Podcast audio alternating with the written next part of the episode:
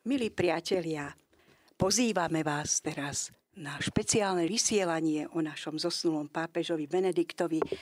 Chceme vám porozprávať napríklad, čo iní po smrti pápeža povedali o ňom, alebo čo on sám nám porozprával a zanechal ako dedičstvo v cirkvi, alebo aké diela tu zostávajú po ňom.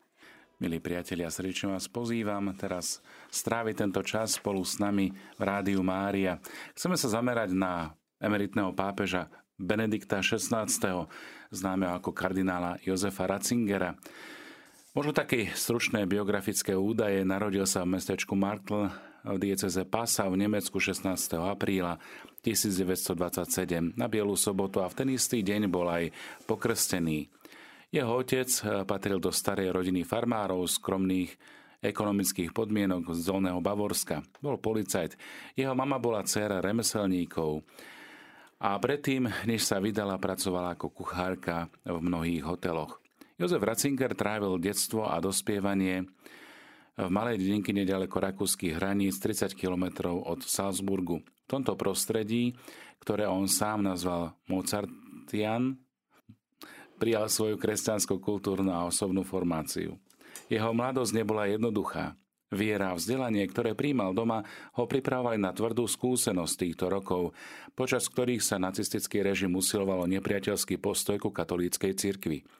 Mladý Jozef videl, ako niektorí nacisti zabili farára pred slávením svätej Omše.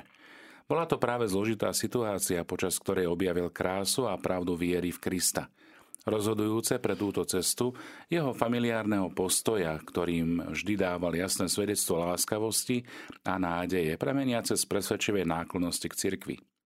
Jozef Ratzinger bol zapísaný v pomocnej protivojenskej špeciálnej jednotke do septembra 1944.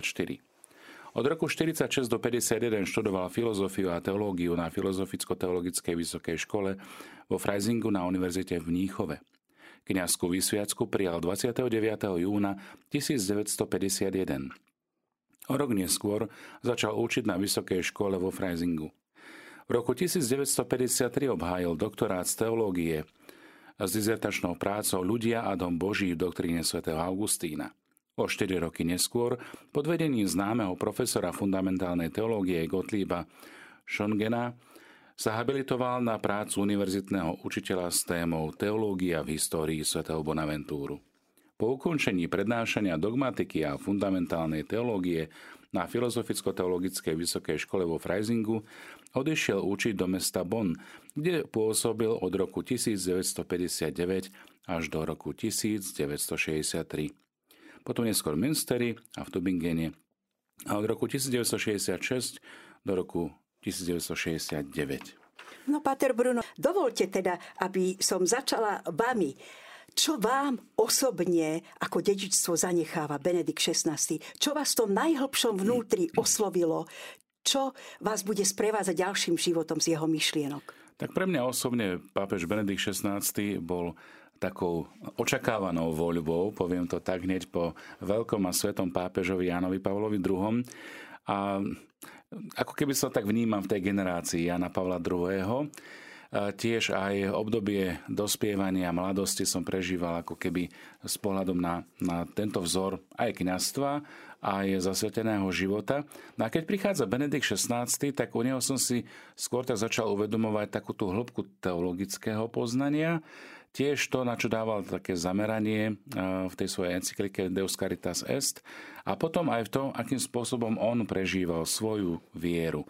Čiže jeho príklad žitej viery, kniazstva, ale zároveň aj takej, takej racionálnej, intelektuálnej viery, ktorá je pre nás Dominikánov príznačná, čiže v tomto mi bol taký blízky, ale zároveň bol blízky aj svojim prežívaním liturgie.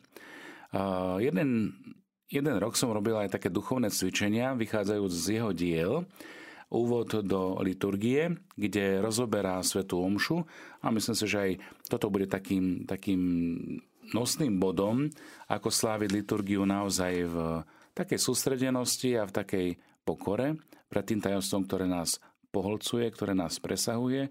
A myslím si, že Benedikt XVI, keď slávil liturgiu, alebo aj keď sa stretáva s ľuďmi, tak tá jeho príslovečná taká pokora, srdečnosť, e, miernosť a šplachosť by som povedal, bola príznačná, aj keď ho niektorí nazývali ako pancierového kardinála alebo ako Božieho Rottweilera. Pre mňa určite takýto nebol. A to len média podľa mňa chceli áno, z neho áno, vyrobiť. Áno, áno. On naozaj bol v hĺbke veľmi pokorný. Keď ste už spomenuli tú liturgiu, že to vás zvlášť oslovovalo, tak trošku som čítala jeho knihu o eschatológii a tam ma veľmi zaujalo, že on hľadol, kladol hlavný dôraz v tejto knihe na to, aby sme si uvedomili, že naša duša je nesmrteľná, že po smrti nás čaká nesmrteľnosť, potom, že nás čaká vzkriesenie nášho, nielen našej duše v nesmrteľnosti, ale aj nášho tela. A ďalšia vec, na čo myslím si veľmi, veľmi zabúdame a v tomto sa úžasne žiaľ líšime od prvých kresťanov, parúzia. Hmm. Druhý príchod Kristov, príchod Božieho kráľovstva na túto zem. My v podstate na toto úplne zabudame. A tu povedal veľmi originálnu myšlienku pápež Benedikt. Vlastne, čo je znamením príchodu Božieho kráľovstva teraz, konkrétne už tu na zemi? Čo je tá parúzia, predpoveď parúzie pre nás? A on nazval že týmto najväčším symbolom je liturgia a najmä eucharistické slávenie, čiže Svetá Omša. Tak v tomto bol jedinečný. V živote som sa nestretla s takouto myšlienkou. Ale dovolte ešte, Pater Bruno, nikto nám stále nevolá. Naši posluchači na Slovensku nemajú odvahu zavolať na linku 0232 11 72 70, čo pre nich pápež Benedikt XVI znamenal. Prosím, nebojte sa, naši poslucháči, povedzte to celému Slovensku. Ale vy ste už povedali, od Páter Bruno, že zvlášť vás oslovila tá encyklika Deus Caritas Est. A vlastne on nám tu zanechal viacej encyklík. Takže prosím, povedzte nám teda, ktoré encykliky to boli a prečo vás práve zaujala encyklika Deus Caritas Est a čo v nej konkrétne? tak Benedikt XVI nenapísal veľa tých encyklík, ak by sme to dali do porovnania s pápežom predchádzajúcim Janom Pavlom II. Od Benedikta XVI. pochádzajú Deus Caritas Est, to je prvá. Potom je to Spesalvi, to je o nádeji. A tretia je Caritas in Veritate. Prečo tieto tri? Keď sa pozrieme na obsahovú hĺbku, tak vlastne hovorí o troch božských čnostiach. Hovorí o viere, o nádeji a o láske. Keď sa pozrieme na čnosti ako také, a troška zabrdneme aj do toho tomistického pohľadu, tak čnosti sú vlastne virtus, to sú vlastne prostriedky, akým spôsobom dobre morálne žiť, akým spôsobom hodnotiť svoje veci. A Benedikt zameriava po Jánovi Pavlovi II, ktorý sa venoval aj tejto čnostnej Eh, charakteristike kresťanského života katolíkov vo svojich eh, encyklikách, tak eh, Benedikt XVI sa zameriava na teologálne čnosti, na vieru, nádej a lásku. Viera ako čnosť, ktorá nás privádza do vzťahu. Hovorí o nádeji. Nádej, ktorá dáva zmysel aj viere, aj láske. A potom láska ako koruna týchto božských čností, čiže Boh sám. Čiže v tomto sú také naozaj vynimočné a odporúčam aj našim poslucháčom, aby znova možno siahli po tomto poklade, ktorý od Benedikta v cirkvi máme. Myslím si, že nám zanechal nesmierne bohaté dedičstvo. To nechám na vás, Pater Bruno, aby ste nám porozprávali ešte názvy nejakých iných kníh, ktoré tu zanechal tie diela. A dovolte, aby som povedala poslucháčom niektoré výroky, ktoré máme od neho, či už v knihách, alebo jeho katechézach, alebo napríklad aj pri stredajších audienciách. Tak, napríklad, ak sa zájde príliš ďaleko, stáva sa náboženstvo konzumným produktom. Vezme sa z neho, čo sa komu hodí.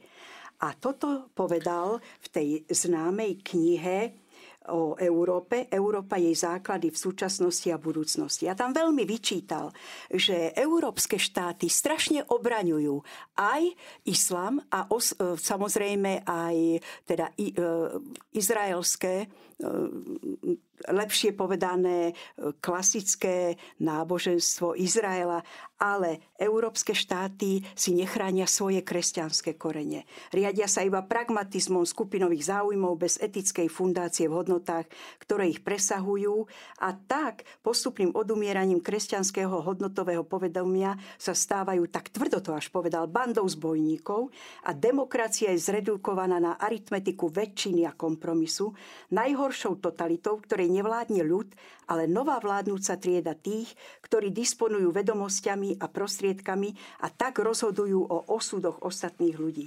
A ešte ako kardinál Ratzinger to nazval diagnózou Európy. Myslím si, že práve preto ho mnohí nemali radi, lebo pápež Benedikt mal odvahu povedať pravdu. Pápež Benedikt mal vynikajúcu schopnosť analýzy. Keď sa pozriete na ktorékoľvek jeho dielo, tak môžete vidieť jasnú štruktúru. V tom je Nemec nezabretý. Hej? Čiže Benedikt veľmi jasne pomenúva veci, kategorizuje a ukazuje ako keby nielen uh, cieľ, ktorý je dôležitý alebo pre ktorý sa veci dejú, ale ukazuje podstatu. A toto je veľmi dôležité, na, na čo aj v súčasnosti častokrát zabúdame, lebo pozeráme len na finalitu ale nepozeráme sa na, na korene, nepozeráme sa na podstatu, z ktorej veci vyplývajú. A toto Benedikt pomenúva aj v cirkevnom prostredí. Toto je vytrhnuté možno do toho sekulárneho prostredia, ako on vníma Európu v súčasnej dobe, ale toto pomenúva aj vnútri cirkvi, čiže vlastne aj všetky tie veci, ktoré boli naozaj veľmi ťažké a ktoré sa vyliekli dlhé desaťročia, Benedikt veľmi veľmi starostlivo a dovolím si aj z tohto miesta otvorene povedať, že hovorí veľmi jasne. Nastavuje ako keby e, schému alebo systém, ktorý je ozdravný. Tým, že viedol dlhé roky kongregáciu pre, pre čistotu viery, poviem to aj takto, pre náuku viery, tak má jasno v princípoch, ktoré sú viere dané, ktoré má viera prinášať a toto očisťovanie, ktoré prichádza aj cez veľké kauzy, ktoré sa nachádzali v cirkvi a postupne vyplávali na povrch už za pontifikátu pápeža Jána Pavla II., bol to práve kardinál Ratzinger, eh, ktorý riešil tieto veci a veľmi citlivo, naozaj spôsobom precíznym, ale spôsobom, kde videl hriešnika. Odsúdil hriech ale miloval hriešnika. Toto je ten augustinovský princíp aj v rámci teológie, eh, ktorý bol veľmi eh, taký charakteristický pre pápeža Benedikta XVI. Čiže keď pomenúva veci a z tohto dielka, ktoré si citovala Evka, Ratzingerová diagnóza Európy, tak hovorí veľmi jasne, lebo vidí tie veci, ktoré zažíval aj vo svojej dobe v mladosti, poznal tú bavorskú vieru katolícku, poviem takú e, trošku folklórnu, niečo podobné ako na slovenský áno, štýl púte, e, taká ľudová tradičná zbožnosť a potom videl, čo sa udialo po vojne. Videl, čo sa udialo v 50., 60. rokoch, 70. rokoch, ako nielen církev, ale aj ako to vnútorné prežívanie toho človeka, e, bavorského, poviem tak, toho istého človeka, ktorý vyrastal v nejakej kultúrnej, nejakom kultúrnom kontexte ako sa menilo. A práve na toto poukazuje. Poukazuje na korene. V tejto chvíli máme na telefónnej linke posluchačku Martu, ktorá by sa tiež s nami chcela podeliť. Nech sa páči, pani Marta. Pochválený Ježiš Kristus, poslucháčka z Hliného. Na veky, amen. Eh, ja na nebom eh, Svetom Otcovi Benediktovi si vážim jeho veľkú pokoru, ktorú mal, múdrosť, hlbokú vieru, a lásku e, k pánovi, e, ktorá mi bola oporou, ktorú rozdával, že miloval všetkých ľudí bez rozdielu národnosti a požehnával. Tak jak aj svätý otec František teraz. Presne tak, ako ste povedali, Martuška. Pápež Benedikt ide v kontinuite a v rovnakej kontinuite ide aj pápež František. Čiže ak by niekto hovoril, že troška e, v súčasnosti sú také tendencie, ja som veľmi smutný z toho, že sa to deje, ale bohužiaľ to vychádza aj z nášho katolického prostredia, ktorí sa snažia byť katolíckejšie ako samotný pápež, tak práve títo ako keby poukazujú na rozdiel medzi Benediktom a rozdiel medzi Františkom. Tam žiaden rozdiel nie je. Každý je to originálny. To presne tak. Ja tak. Presne tak. Čiže každý pápež je originálny. Ako je originálny každý jeden človek. A každý prináša to svoje originálne.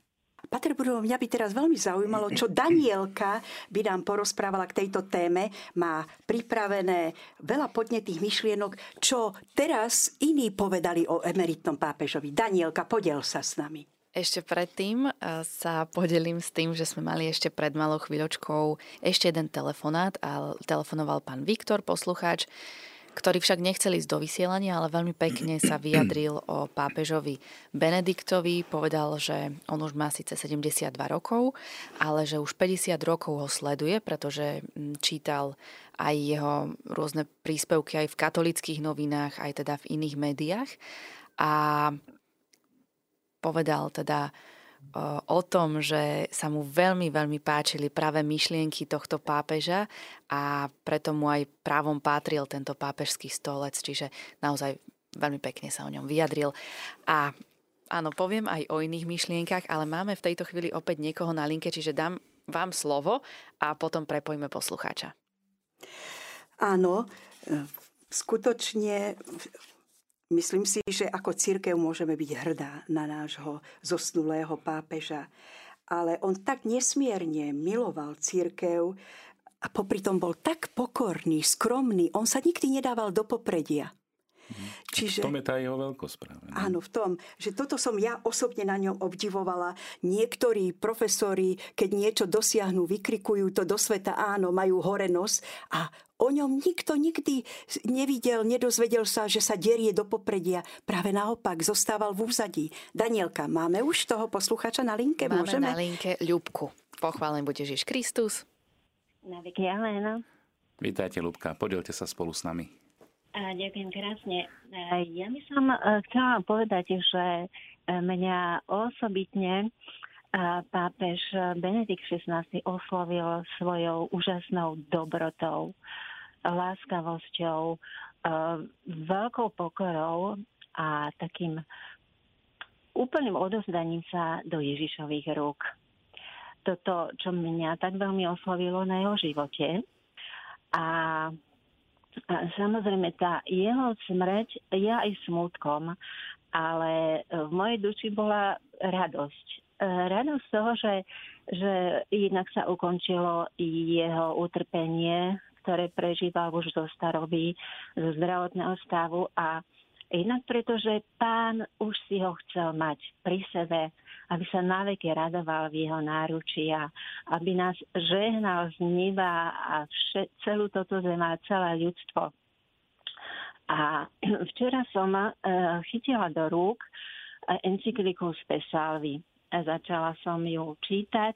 Je to vlastne encyklika o, o V nádeji sme spasení, e, kde rozoberá, čo je to vlastne, o čom je náša kresťanská nádej a o čom je viera a o čom je väčší život.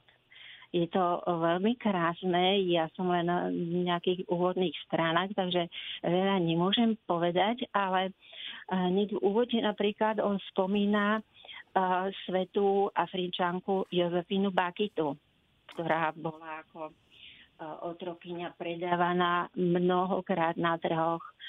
A tak to ma tak zaujalo, že ju si vybral a potom hovorí, že viera, naša viera je podstatou nádeje a tá naša nádej je vlastne istota. No to je úžasné, to sú také, také hlboké myšlienky, že to, to sa musí aj viackrát prečítať, aby sme to pochopili. A Lúbka, musí sa to premeditovať vlastne.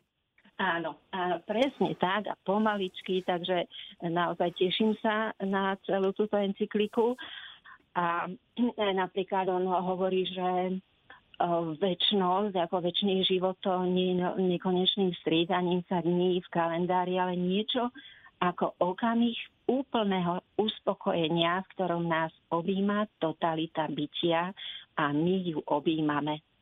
A to znamená, že sa do ponoriť, ponoriť sa do oceánu nekonečnej lásky, v ktorom čas chápaný ako predtým a potom už viac neexistuje. No. A stále nové ponáranie sa do šírky bytia, pričom sme jednoducho preniknutí radosťou. A takto vyjadruje Ježiš v Janovom evaneliu, ale zasa vás uvidím a vaše srdce sa bude radovať a vašu radosť vám nik nevezme. No to sú úžasné takéto krásne myšlienky, že naozaj sa teším. No a potom ešte jedna vec. Uh, ja, so, ja mám niekoľko rúžencov a teraz práve v tomto čase aj už jeho zlého zdravotného stavu a jeho smrti, tak som si pozrela uh, bližšie a ja som našla jeden rúženec práve od pápeža Benedikta XVI, tak sa veľmi teším a, a modlím sa e, s týmto rúžencom. Myslíš teraz rozímania k jednotlivým desiatkom tajomstvám, áno?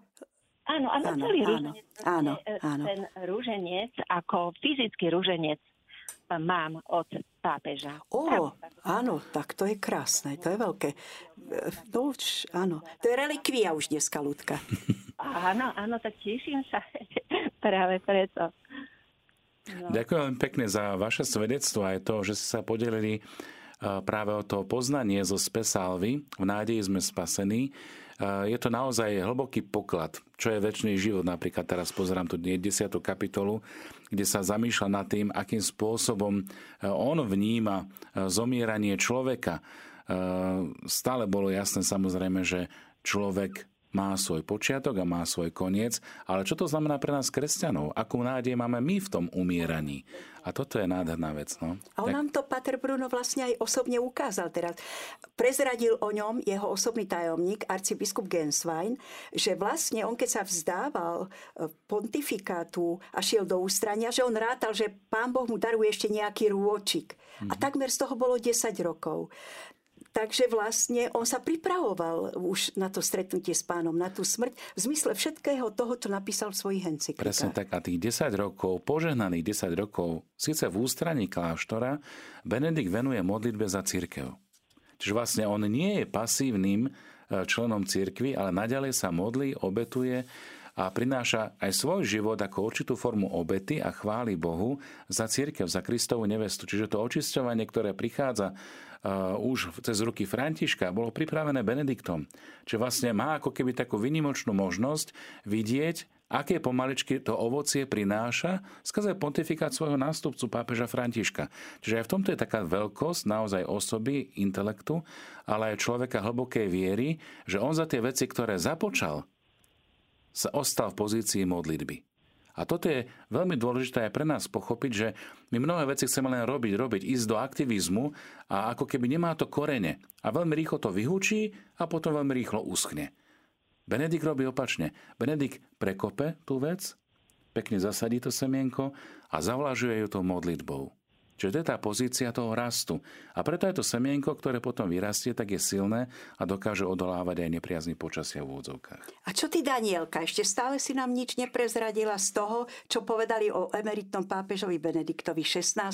významné osobnosti. Podiel sa prosím s nami vzťah, vzťah pápeža Františka a Benedikta taký úžasný priateľský a pápež František uh, prejavoval veľkú úctu uh, k uh, svetému teda svetému, verím, že bude aj je už svetý, Benediktovi 16.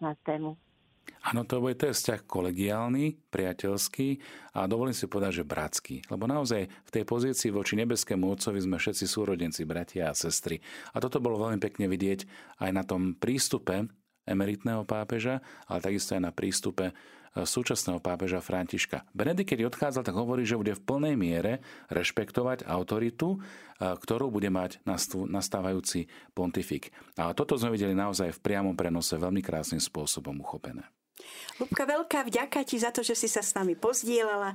Nech ti pán dá ešte požehnaný a radostný deň pri štúdiu z Pesalvy. Mne sa veľmi páčila myšlienka, ktorú povedal viedenský kardinál Schumborn práve na adresu pápeža Benedikta XVI. A povedal, že on je taký veľký teológ, že tak ako si my pripomíname v dnešných časoch významných teológov, napríklad 13. storočia, svätého Bonaventúru alebo svätého Tomáša Akvinského, ktoré, ktorému my sa budeme venovať práve v tomto roku v Rádiu Mária, alebo napríklad v 20. storočí svätý John Henry Newman, tak presne takto bude 20. storočie poznačené teológom Jozefom Ratzingerom. To sa mi veľmi páčilo a takisto aj veľmi pekne o ňom napísal arcibiskup Cyril Vasil, ktorý povedal, že tento obraz muža pokory, modlitby a hlbokej viery bude tým obrazom, ktorý zostane najhlbšie zapísaný v dejinách cirkvy. A keď si už spomínala, že bude v tom 20. storočí takým symbolom teo, múdrej teológie, tak vlastne kardinál Müller, ten sa už vyjadril, že de facto je Benedikt už teraz cirkevným učiteľom. S tým sa dá len súhlasiť. Ja som myslím, že toto je iba taká technická záležitosť, ktorá musí prebehnúť, lebo to jeho teologi- teologi- celoživotné teologické dielo, keď sa tak pozrieme na to, už ako mladý teológ, ako také v úvodzokách ucho, je prítomný na druhom Vatikánskom koncile ako špecialista, odborník ja keď som písal svoju diplomovú prácu, tak som vychádzal z teológie laikov. A tam veľkou osobnosťou bol veľký dominikán Yves Congar. A Yves Congar bol tiež prítomný na koncile e, spolu s Ratzingerom. Oni boli takí vlastne e, formátori, dalo by sa povedať, laického ponímania kresťanstva a naozaj o toto sa dalo veľmi krásne oprieť. Či už to bol Kongar, alebo to bol Ratzinger, alebo to boli mnohí ďalší teológovia, ktorí sa začínajú pozerať na kresťanstvo a na kresťanov nielen v tej hierarchickej štruktúre, ktorá je samozrejme tradične daná, vnímaná a príjmaná. Ako klerikalistické Klerika, vnímanie. Áno, áno ale áno. že sa pozeráme na Boží ľud, a z toho Božieho ľudu sú vysvetení služobníci, ale potom je tu to všeobecné kňastvo, všeobecný prorocký úrad, kráľovský, ktorý každý jeden z nás pokrstených máme. A, a to si je... stále ale málo uvedomujeme, Páter Bruno. A toto je asi aj poslanie Rádia Mária, že aby sme si každý z nás uvedomili, áno, že som začlenený do Božieho ľudu. A toto, ako ste nádherne povedali, to všeobecné kňastvo, všeobecné poslanie učiteľa, no, evangelizácia, to je aj naša úloha. Áno, ja si myslím, že toto je veľmi dôležité a čo druhý vatikánsky koncil priniesol a potom neskoršiť pápeži, či to bol Pavol VI, alebo potom Ján Pavol II, Benedikt XVI, aj František vlastne idú v tejto línii druhého vatikánskeho koncilu. Čiže oni nie sú ako nejaké meteority, ktoré sa kde si zjavili a teraz o niečom hovoria, ale oni idú v kontinuite církvy v kontinuite tradície, v kontinuite ohlasovaného, žitého, sláveného slova, ktoré sa stáva telom. A to telo je vlastne mystické telo Ježiša Krista, to je církev. Ja si myslím, že toto je naozaj veľmi hlboká otázka, existenciálna, poviem to aj takto, ktorá dáva iný pohľad na človeka, toho obyčajného, pokrsteného človeka, kresťana, katolíka alebo evanelika, to je jedno v akej denominácii, teraz keď sa pozeráme ako na Boží ľud, ako na ten biblický pohľad, tak vlastne všetky tieto národy, ktoré prijali Ježiša Krista za svojho pána a spasiteľa, sú členmi Božieho ľudu. A to je úžasná vec, ktorú koncil pripomenul a ktorá bola v cirkvi prítomná. Ale možno v minulosti sa dávalo viac do popredia práve tá výnimočnosť katolicity, ako sa dávala výnimočnosť v judaizme, vyvolenia svojho národa, ale toto vyvolenie skrze Krista dostávame všetci. A to je úžasná vec, ktorú môžeme žiť naozaj naplno. A vedieť o tom, je zavezujúce o tom hovoriť. Čiže aj preto o tom teraz hovoríme, aby sme toto poznanie dávali ďalej. Lebo to je poznanie, to je poznanie cirkvy, to je poznanie, ako ona vníma seba samého. Ja si myslím, že aj Lumen Gentium, ktoré vznikalo práve v tomto čase na druhom Vatikánskom koncile, tak je veľmi krásne e, ponúka pohľad súčasnej spoločnosti o tom, čo je cirkev a čo môže priniesť spoločnosti, v ktorej žije. Milí priatelia, Boh je stále nový. To je názov novej zbierky duchovných myšlienok pápeža Benedikta XVI, ku ktorej napísal predslov pápež František. Publikácia, ktorá vyjde v sobotu 14. januára vo Vatikánskom knižnom vydavateľstve Lev, zostavil Luca Caruso, talianský novinár, riaditeľ tlačového strediska Vatikánskej nadácie Jozefa Ratzingera Benedikta XVI. Danielka, čo napísal svätý otec František v tom predslove k tejto novej knihe, ktorá vyjde už o pár dní? Napísal veľmi peknú myšlienku. Myšlienky a náuka Benedikta XVI. sú a vždy zostanú plodné v čase, pretože sa dokázal sústrediť na základné odkazy nášho kresťanského života. Predovšetkým na osobu a slovo Ježiša Krista, potom na teologické čnosti, čiže lásku, nádej a vieru. A za tomu bude celá církev vďačná, a to navždy. Ako nám Benedikt XVI pripomenul slovom i príkladom, plnosť našej existencie sa nachádza len v osobnom stretnutí s Ježišom Kristom, so žijúcim, ktorý je vteleným slovom Logos, úplným a definitívnym zjavením Boha, ktorý sa v ňom ukazuje ako láska až do krajnosti. Danielka to vlastne úplne potvrdzuje, čo na začiatku povedal Páter Bruno, že na čo kládol dôraz Presne pápež. tak, to sú tie teologálne čnosti, čiže to je to, čo, čo vytvára vlastne ten vnútorný vzťah lásky, ktorý je v Najsvetejšej Trojici. A čo ťa ešte tak zasiahlo? Teba Ešte- osobne? Áno, ešte sa mi tu páčila jedna veľmi pekná myšlienka a o, to spôsob, akým vedel Benedikt XVI prepojiť srdce a rozum, myšlienky a city, racionalitu a emóciu je plodným vzorom, ako možno všetkým povedať o prevratnej sile Evanielia. Hm, to To sa mi tak veľmi Mhm. páčilo ešte, áno. Veľmi jednoduché, hlboké slova. Páter Bruno, a čo si vy myslíte osobne, okrem tých encyklík, ktoré diela ešte majú také veľké poslanie pre nás kresťanov a ktoré nás majú vlastne ďalej vychovávať a prehlbovať nás vieru? Tak eh, myslím si, že ten úvod do kresťanstva, kde dáva také hlboké existenčné otázky o živote kresťana, o tom, akým spôsobom vlastne uchopiť svoju vieru, je veľmi inšpirujúci a odporúčal by som ho nielen pre birmovancov alebo pre ľudí, ktorí sú konvertiti alebo hľadajúci, ale možno aj pre starých katolíkov, poviem to tak, že ľudí, ktorí sú zakorenení vo viere, ale možno sa ešte nepozerali na kresťanstvo, na vieru inými očami, alebo možno očami trocha uh, také tej uh, viery cez rozum, rozum cez vieru, na ktorú vlastne pápež Benedikt stále poukazuje. Čiže ten úvod, tá iniciácia, to, čo možno mnohým z nás chýbalo a bolo v prvotnom kresťanstve prítomné, že keď boli aj pokrstení dospelí, tak potom nastávalo také obdobie, ktoré sa volalo takým som, že mystagógia. A mystagógia je práve to vovádzanie, praktizovanie života viery. Do tajomstiev Do tajomstiev viery. áno. A práve toto je ten úvod do kresťanstva. Čiže toto by som odporúčil, aj keď je to staré dielko zo 67. roku, Ale on urobil dieru do sveta Presne práve tak, presne ako tak. teológ, vtedy sa stal známym všade vo svete, keď toto dielo napísal. A to bol vlastne aj hlavný impuls, prečo bol potom pozvaný, e, aby sa stal e, vlastne prefektom tej kongregácie pre Presne náuku tak. viery. Takže toto odporúčam ako také prvé dielko na stretnutie s Benediktom. Na začiatok úvod do kresťanstva. Potom je tam veľmi pekné e, dielo Služobníci vašej radosti. Život bez Boha a proti Bohu, ktorý sa prvý javil taký lásk, lákavý a od- oslobodzujúci, v skutočnosti plodí len veľký smútok a rastúcu zlosť.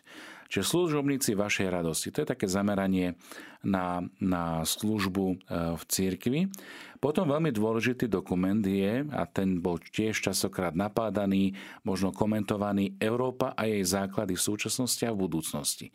Toto je veľmi dôležitý dokument, možno práve aj toto, pre toto obdobie, ktoré teraz prežívame, kedy sa vnútorne kedy sa ukazuje tá vnútorná prázdnota a, je čas ako keby znovu objaviť tie korene Európy ako takej. Takže kresťanstvo je vďaka svojej otvorenosti voči tajomstvu paradoxne možno oveľa kompaktibilnejšie ako sprievodca poctivej vedeckej metódy, ktorá s každým novým objavom prináša aj nové otázniky. A vie, čím viac sa dozvie, tým viac zároveň nevie. Že viem, čo neviem, to staré známe filozofické pravidlo.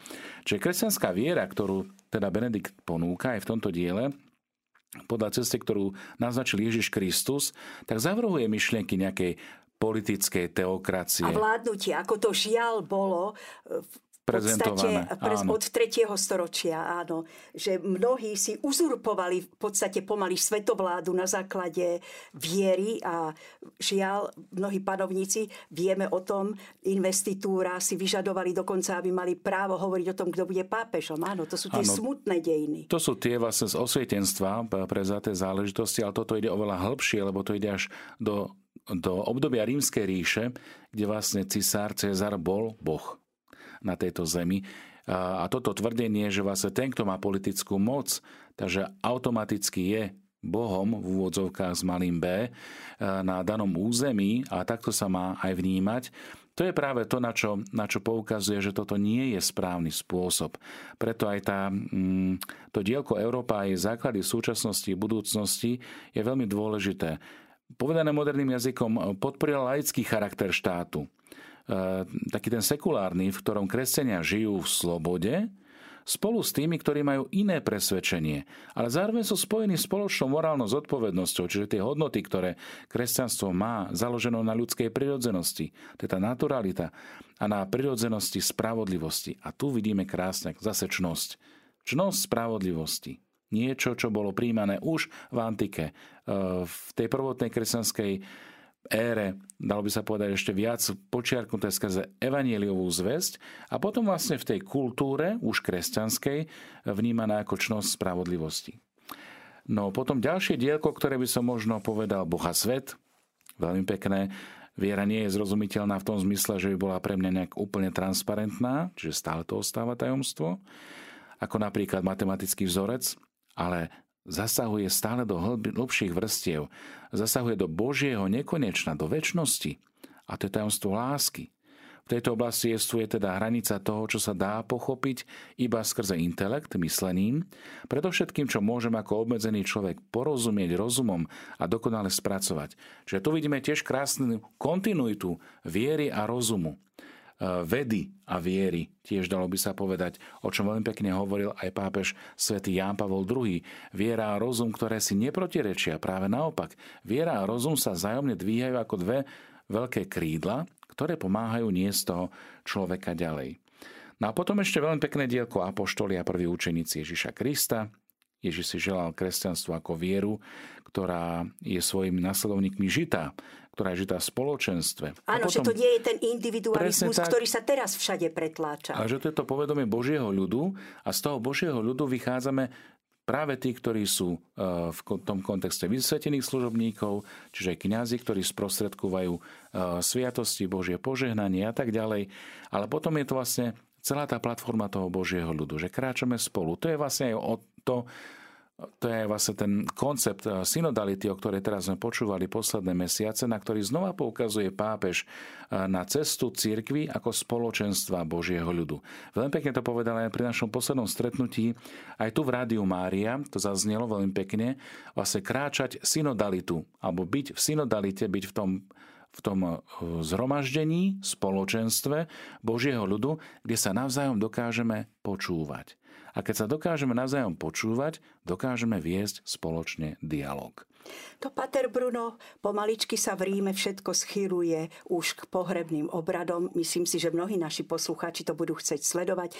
Takže môžeme poďakovať našim poslucháčom, že sme ich smeli sprevádzať túto hodinu pred pohrebom so pár úvahami a osobne za seba môžem povedať, že to dedičstvo a bohatstvo myšlienok pápeža Benedikta je tak nesmierne, že celkom určite cítim vnútornú potrebu sa ku nemu pomaličky vrácať, rozjímať o ňom a takto ho vlastne prežívať vo svojom živote. Ja si myslím, že aj tieto najbližšie mesiace, ktoré máme pred nami, tak e, určite diela Benedikta XVI budú zaznievať aj v rámci nášho vysielania, aby sme ho takýmto spôsobom možno na novo objavili a možno aj takýmto spôsobom sa s ním spolu e, stretli a nie rozlúčili, ale spolu ho pozvali na spoločné kráčanie v rámci Božieho ľudu. Ja ďakujem všetkým vám, poslucháči, ktorí ste sa zapojili, ktorí ste s nami e, počúvali toto zamyslenie, tebe, Euka, takisto aj Danielka, za prípravu týchto materiálov, ktoré sme mohli sprostredkovať našim poslucháčom.